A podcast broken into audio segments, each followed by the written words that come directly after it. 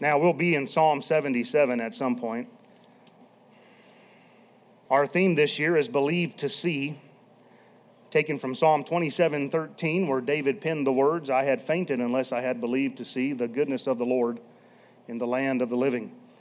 And though this year has been very challenging, and really it continues to be very challenging for a number of reasons, we just need to keep believing to see the goodness of the Lord.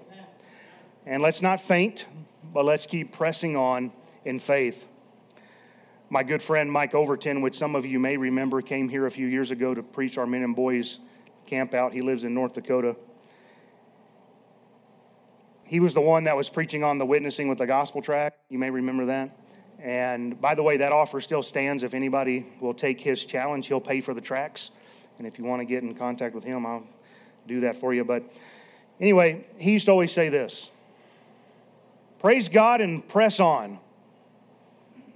Just praise God and press on. It's been crazy this year. But let's just praise God and press on. And when we talk about believing to see, you know, the goodness of the Lord, it's really kind of an odd statement when you think about it. When you really start kind of breaking this down, because we understand God is always good. Well, if God's always good, why are we believing to see the goodness of the Lord? So it's kind of it can be kind of an odd statement if we look at it a certain way. Our choir sings, "The Lord is good; His mercy endureth forever and ever to all generations." So I will stand up and sing praise, hallelujah, for I know the Lord is good. We know the Lord is good, right? We can give mental assent to this fact. Now, sister, you're reminding me of those old funeral home fans used to be in the churches back south, and you'd have like a piece of wood and a stapled piece of paper, paper and you say like Brooks Funeral Homes on it. Now, I don't know why I was always a funeral home fan, you know?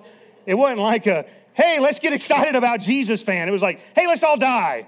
And I just I never really understood that. But uh, anyway, that's what it reminded me of. And so the, the fact is, even though we know God's good, we can give mental assent to that. Maybe you've been in such trying times in your life that are so difficult that you've actually had to work at convincing yourself that the Lord is good. The fact is, there are times we don't sense the goodness of the Lord. There are times we don't feel the goodness of the Lord.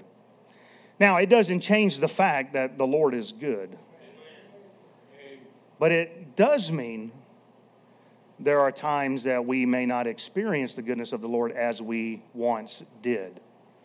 Let me kind of put it this way we're kind of acknowledging that we're not experiencing the goodness of the Lord as we used to. Because the goodness of the Lord is only to the extent that you have experienced it. For some, it's going to be greater, for some, it's going to be less. But when you kind of slide back from that high point, now all of a sudden it feels like we're not experiencing the same kind of goodness from the Lord. And I believe that kind of must be the sense from our theme verse. Though David had enemies after him, God was still good. And God was still good for a number of reasons. We could just say simply that while all these enemies were after him, God was good in that he preserved David alive. And so God's, God's good even in these times that are very difficult. But the goodness that David was believing to see was the peaceful times when he could go to the house of the Lord and behold the beauty of the Lord. David said in verse 4 of that same psalm, One thing have I desired of the Lord, that will I seek after, that I may dwell in the house of the Lord all the days of my life. And sometimes when somebody who's walking close with God and their church life gets interrupted, what they desire is to just be back with the saints. And that's what I hate what has happened with COVID is uh, it's kind of robbed people of that. Go with me to Psalm 77. You're probably already there. And I want to consider what do we do when we don't sense the goodness of the Lord? What do we do in that case? We're in the land of the living. We're not experiencing the goodness of the Lord as we once did. What should we do? Well, let's read, you know what, let's just read this whole psalm and then I'll go back and kind of quickly go through it. Psalm 77 says, I cried unto God with my voice, even unto God with my voice, and he gave ear unto me. In the day of my trouble, I sought the Lord. My sore ran in the night and ceased not. My soul refused to be comforted. I remembered God and was troubled. I complained, and my spirit was overwhelmed. Selah. Thou holdest mine eyes waking. I'm so troubled that I cannot speak. I have considered the days of old, the years of ancient times. I call to remembrance my song in the night. I commune with mine own heart, and my spirit made diligent search. Will the Lord cast off forever? And will he be favorable no more? Is his mercy clean gone forever? Doth his promise fail forevermore? Hath God forgotten to be gracious? Hath he in anger shut up his tender mercies? Selah. And I said, This is my infirmity, but I will remember the years, the right hand of the Most High. I will remember the works of the Lord. Surely I will remember thy wonders of old. I will meditate also of all thy work and talk of thy doings. Thy way, O God, is in the sanctuary. Who is so great a God as our God? Thou art the God that doest wonders, and thou hast declared thy strength among the people. Thou hast with thine arm redeemed thy people, the sons of Jacob and Joseph. Selah. The waters saw thee, O God. The waters saw thee. They were afraid. The depths also were troubled.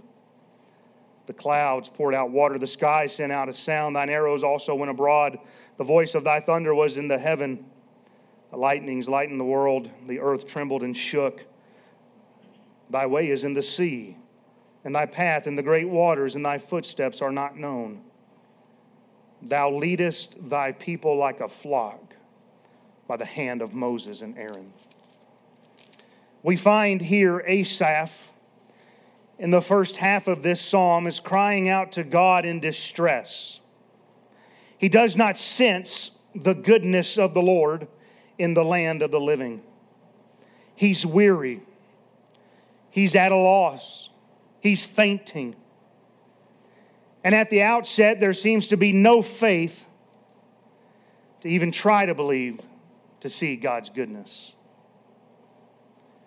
Let's see how he describes this distress. He opens in verse 1 by saying, I cried unto God with my voice. He's audibly crying out to God. And this word, cried, it means to shriek out, it means to cry out to God in a time of distress and great need. In verse 2, we see this distress, it plagued him all day long. He speaks of the day of his trouble. And then he mentions how it ceased not in the night. Often in the night, we can find some relief. We can maybe drift off a little bit and we are not bombarded so much. And yet, Asaph here says, In the daytime and in the night, I can find no relief for my distress. I can't get any rest. Asaph found no rest for his soul. And we see that his soul refused to be comforted at the end of verse 2. And then we read this interesting phrase in verse 2, which says, My sore ran in the night. Real quick, I don't want to get deep into this, but the Hebrew word for sore is found 1,447 uh, in 1,447 verses. It literally means an open hand. It's used figuratively in a number of ways to include pain, a stroke, as in being hit, power, and this word for ran, it means to flow forth or to stretch out. So when you kind of piece together what he's saying here, we learn that this phrase, my sore ran in the night, it means he stretches forth his hands all night to God because he's wounded. He's got a sore. He's wounded in his soul and he's in pain. It was a sore to him, it was a stroke to his soul and he's letting his distress flow out to God all night in prayer with all of his power. In verse 3, we continue to see the sad state of one who is in great distress. He remembers God. And instead of being comforted by remembering God, he is troubled. And he says, I complained and my spirit was overwhelmed. Which means this the more he pondered, the more he mused, the more his spirit became shrouded. He was overwhelmed like the waves of an ocean that just roll over and over again. In verse 4, we find that sleep evades him. He says, Thou holdest mine eyes waking. A continuous tossing and turning all night from the sorrow. And when this happens, the meditating upon the problems only continue more and more, and the sorrow deepens. And in the end of verse 4, he's so troubled that he can't even speak. As all of this mounts against the distressed soul, finding the words to pray becomes more difficult. And our crying out to God with our voice can turn to just crying out to God, crying out with our spirit because we know not what to say. We're so grieved and we're so distressed, we can't find the words to say. Now, in verse 5, we see that if he can't find any hope for tomorrow in the present day, he's going to have to look to the past for comfort. He says, he considered the days of old, the years of ancient times. In verse 6, he calls to remembrance his song in the night. And there's more to this than meets the eye, and you'd have to remember Asaph was a musician, he was a songwriter. And for those of us who are less musically inclined, we may not able be able to fully grasp just how heart wrenching this is of a statement for Asaph. Music has always been a great comfort to me, but I've never written music or been able to play much of anything. I can play a good air guitar. Thank you, Lisa. My wife isn't in here to keep me on track. But for Asaph, a man who was used to being able to reach down and have music flow from God through his fingers and have words flow through his mind and be able to pin those down, to not be able to find them when he needed them most was very troubling to him. And he goes on to say, I commune with mine own heart. Couldn't find the right song. I commune with my own heart, and my spirit made diligent search. He's continuing this introspection. And he keeps digging and he keeps trying to find the root of his sorrow, the root of his problems. And so I don't want you to confuse his distress here with despair. Despair turns into, I don't know what to, I don't know where to turn. This is distress, it's different. He's, he's going to God and he's praying to God. He knows where to go and he's going to him. It's not that he's given up and, he, and he's digging and he's trying to find uh, where this sorrow, what's the root of this problem. And so he's, he's, con, he's seeking for answers here. Notice how Asaph doesn't seek to divert his attention elsewhere in his time of distress. Listen, he doesn't let his job become a distraction. Some of you workaholics, that's how you divert yourself from what God is trying to say to you. He doesn't turn to alcohol and try to drown out the distress. He doesn't go to drugs to get a hit to get rid of the distress. He doesn't turn to recreation and just try to drown it all out. And I'll promise you this if you've been successful at that, at some point, God will eventually get you so low that you will have to cry out to Him. And Asaph here is in, is in deep distress and he's crying out to God. He's not, he doesn't have time for other means because I've got to get an answer. But many times we find people in anguish, they're finding other means to deal with their present circumstances. Asaph is in need of answers. He's looking for answers to the questions found in verses 7 through 9. Will the Lord cast off forever? And will he be favorable no more? Is his mercy clean gone forever? Doth he promise? Doth, Doth his promise fail forevermore? Hath God forgotten to be gracious? Hath he in his anger shut up his tender mercies? Isn't it interesting how in good times we can hear questions like that? And we can think, that's absurd. Why would we think that? Why would I ask these questions? Everything's going well. Of course, the Lord hasn't cut us off. Of course, He's been favorable. Of course, He's merciful. Of course, He keeps His promises. Of course, He's gracious. But I wonder how many of you have ever been in such trying circumstances, in such difficulty, in such painfulness, that you've actually asked similar questions to this. Lord, have you cast me off? Where are you at? Where's your favor? Where's your mercy? Have your promises failed me? Why aren't you being gracious any longer? Are you angry? Is that the reason you've shut up your tender mercies?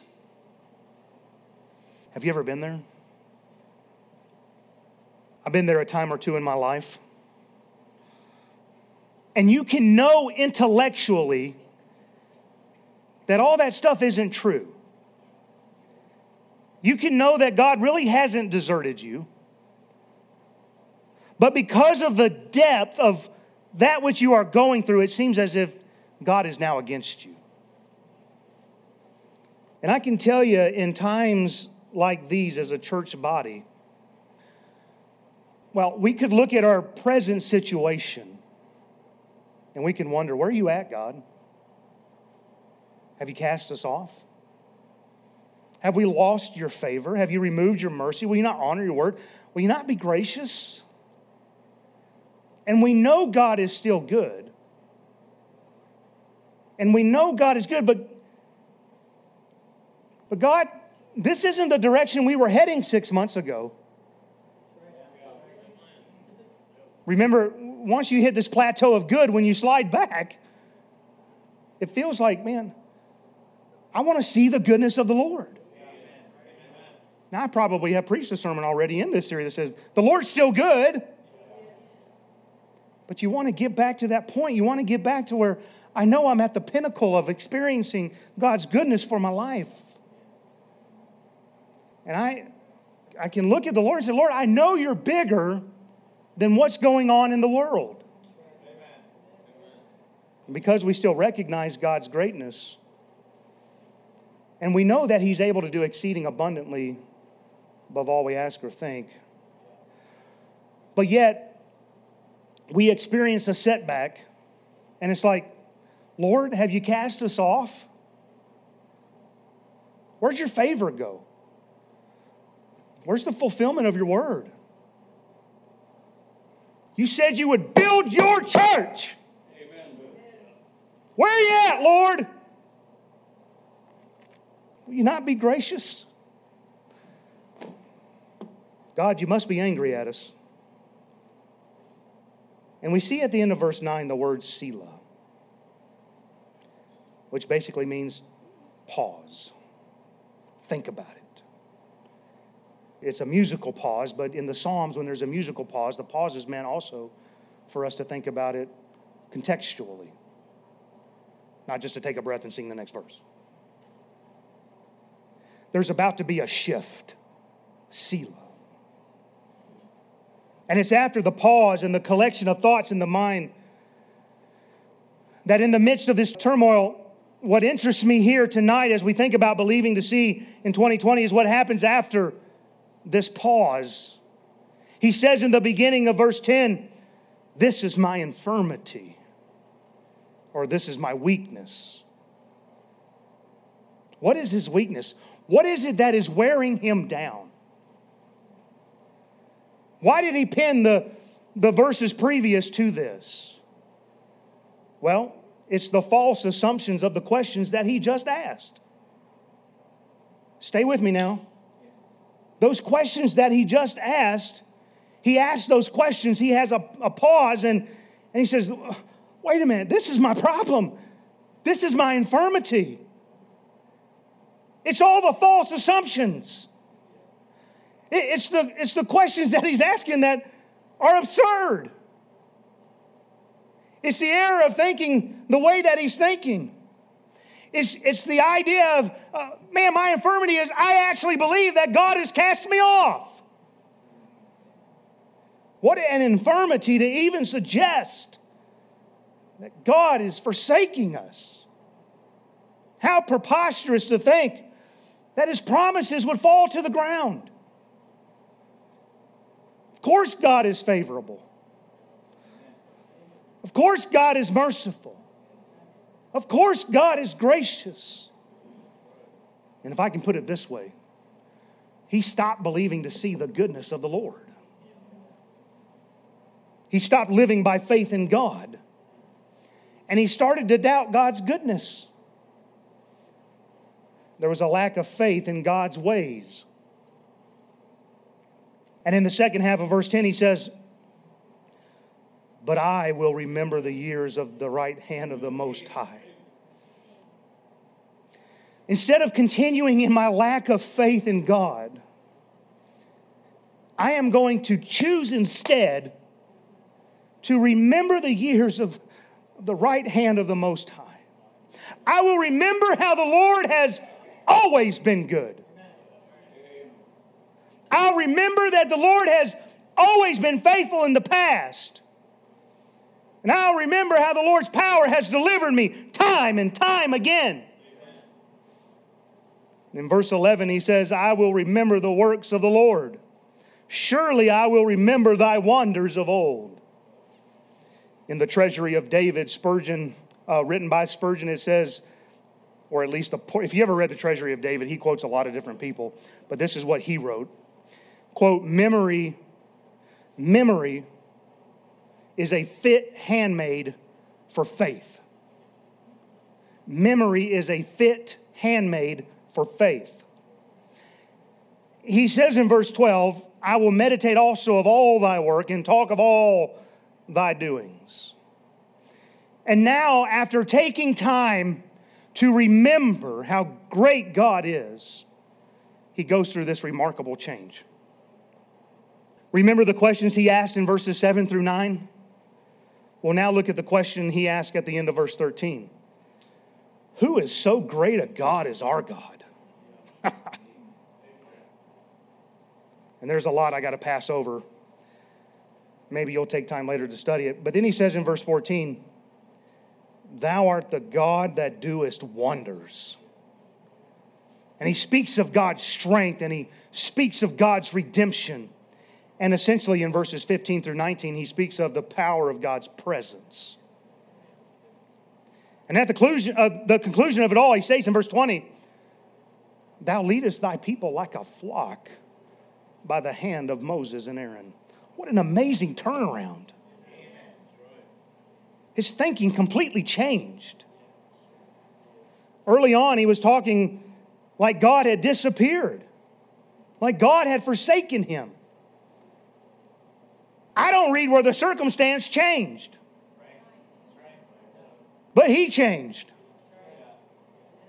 And now He's concluding that God leads his dear children along. What was it that made the difference? What was it that caused his heart to change? Well, it was verses 11 and 12. It was remembering the works of the Lord. It was remembering God's wonders of old. It was meditating on God's works, and it was talking about how God intervenes on our behalf. And I want to tell you tonight when you're in a place where it seems like there's no hope, and you feel like everyone's against you, including God, that nobody cares, you need to just take a Selah. You need to pause. You need to regather your thoughts. You need to think about what it was that just came out of your mouth in these questions you asked that really you know don't make sense and you've got to pause and you've got to refocus and you need to remember who God is. Not how you feel like He is. That's why we have a written word of God. Because we can be up and we can be down. But the word of the Lord endureth forever. And so we have these times where we're kind of an emotional wreck, and yet we don't have to look in situation and think about God how we feel or but what we need to do is we need to actually see God for who he is. Often in scripture God reminds Israel to remember how he led them out of Egypt. You see that time and time again. Remember how I brought you out of the land of Egypt. Remember how I delivered thee. Remember how with an outstretched arm I delivered. Time and time again, God says, You need to remember this. You need to remember this event. And for us, as a picture of salvation, just real quick, I would say this we need to remember that God brought us out. And when you start to doubt, you go back and you remember. But we can also apply that to the, the life after being saved. And what God wants us to remember is that He that delivered them yesterday is the same God today. Deuteronomy 7 17 and 18 says, If thou shalt say in thine heart, These nations are more than I, how can I dispose them? Thou shalt not be afraid of them, but shalt well remember what the Lord thy God did unto Pharaoh and unto all Egypt. And I think as a church and as individuals, we need to always remember, we need to always keep in mind how God has worked wonders in our church and in our own lives. I think the problem is too many, too many churches, too many people have no account in their life that they can look back at and say, You see how good God is? And when the trying times arrive, they can't fall back on God's past victories in their life because there are none. And as a result, they begin to lose faith in God and they begin to, they begin to ask questions like we see tonight Have you cast me off? Have you forgotten to be gracious? Where's your mercy? Where's your favor? But the child of God who has victories that they can recall, they will bring those back to mind. And in those difficult times that will come over and over throughout your life, you can reach back to this well and you can bring up these victories and you can say, The God that did it back then, He's the same God that I know today. The Bible says He never changes. There's probably a room full of testimonies in here tonight. Deuteronomy 32 7 says, Remember the days of old, consider the years of many generations. Ask thy father, and he will show thee, thy elders, and they will tell thee. I'm thankful we have a generation that has gone before us that has some accounts that they can tell us to try to build our faith. They'll tell you. As I think about how God's been good to our church and to us as individuals, I was reminded of Bill and Jenny Byers who left out with, is it 10 bucks? I think is what it was. $10 a month support, $100 in their pocket, and they hit the road. How many of you would do that? How many of you husbands could look at your wife and say, honey, I got $10 a month support? this ain't 19, you know, 1875 $10 support. Amen. uh, God is so good. I want to give you a quick testimony because what that does is you hear something like that, and for this man, you may not be able to call that to mind in your situation because that what didn't happen to you. But I'll guarantee you, for these two sitting right here, they can always know there's a God in heaven. I was a young preacher. I had just moved up here, and we took a trip south. My wife and I. I've told this here before, but some of you haven't heard it. And we took a trip south, and I was preaching at my daddy's church, and at the end of the sermon, they do things a little bit different down there sometimes. And and he said, uh, "I want to want to do a love offering." And instead of having a basket that they pass or something that you sit in the back, um, they, they make people get up and come to you and hand you the money. That's awkward, amen. And so my dad's like, I want you to come up and I want you to let my son know you're praying for him and give him a love offering. Well, they started stuffing money in my shirt pocket, and I didn't really count it. I just kind of got it together. I organized it where I could put it in my, my billfold. And anyway, we headed back, we headed out. We headed up back up to here. We got to Manchester, Tennessee, and we broke down. Doesn't matter what the problem is, but we had to get it to the mechanic. And um, you know, you military guys will appreciate this. You know, I'm just I'm just an E4, maybe uh, maybe an E5 at the time. I can't remember. And uh, got mouths to feed and trying to make a trip south. That's expensive, and I just didn't have the money. And I thought, Lord, I don't know how in the world I'm going to pay for this. And we got the bill from the mechanic, and guess how much it was? Exactly what came in in my pocket. And what that has done for me, because that happened to me, and for those of you retirees, you may appreciate this. When you retire, um, it's an odd transition financially, even though you know it's coming and and all that. And so I tell everybody who's going to be in the ministry that's active duty, uh, make sure you get every, your house in complete order before you get out. And and so my wife and I, we we knew what was coming. We had been working at it, but I got medically discharged three years before I was expecting to be to be out, and so it really threw everything off financially. And we knew it was going to be hard. We looked on paper and we said this isn't going to work, and we were right. it wasn't going to work. And you can reach back and you can say, God, I know you did what I couldn't do back then. And even though it doesn't make sense on paper, you know that I'm trying to do your will. This isn't play money. This is me just trying to serve you. This is what you call me to do. Where are you at? We've had all our needs met. And then some. But it all started back then. I could give you a lot of financial examples that led us to the point to be able to stand in 2016 and say, okay, God, I know you got this. You understand what I'm trying to say? Amen. And as we think about our church and we think about how God gave us the press, how God gave us a printer, how God has provided the funds for paper and equipment and and we think about how good God is, how dare we get to verses 7 and 9 and say, Lord, where are you at? Have you cast us off? Is your mercy clean gone? I hope you have some things you can look back in your life and you can see the good hand of God. And we need to remember how good God has been to Liberty Baptist Tabernacle these last 40 years. As a church, we need to remember what God hath wrought among us especially in this hour when it seems like things are less than favorable. Individually, we need to remember what God hath wrought in our lives.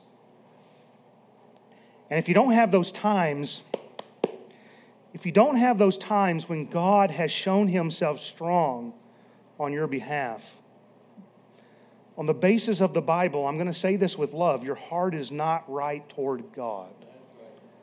This is what the Bible says in 2 Chronicles 16 9. For the eyes of the Lord move to and fro throughout the whole earth to show himself strong in the behalf of them whose heart is perfect to him. Do you have events that you can look back on? If you're still in the home, I'm giving you a pass, okay? I'm taking care of all your needs. You're blessed because I'm blessed. Amen, Carson? I got an amen from these three. Amen, Levi? Amen? Amen? There we go.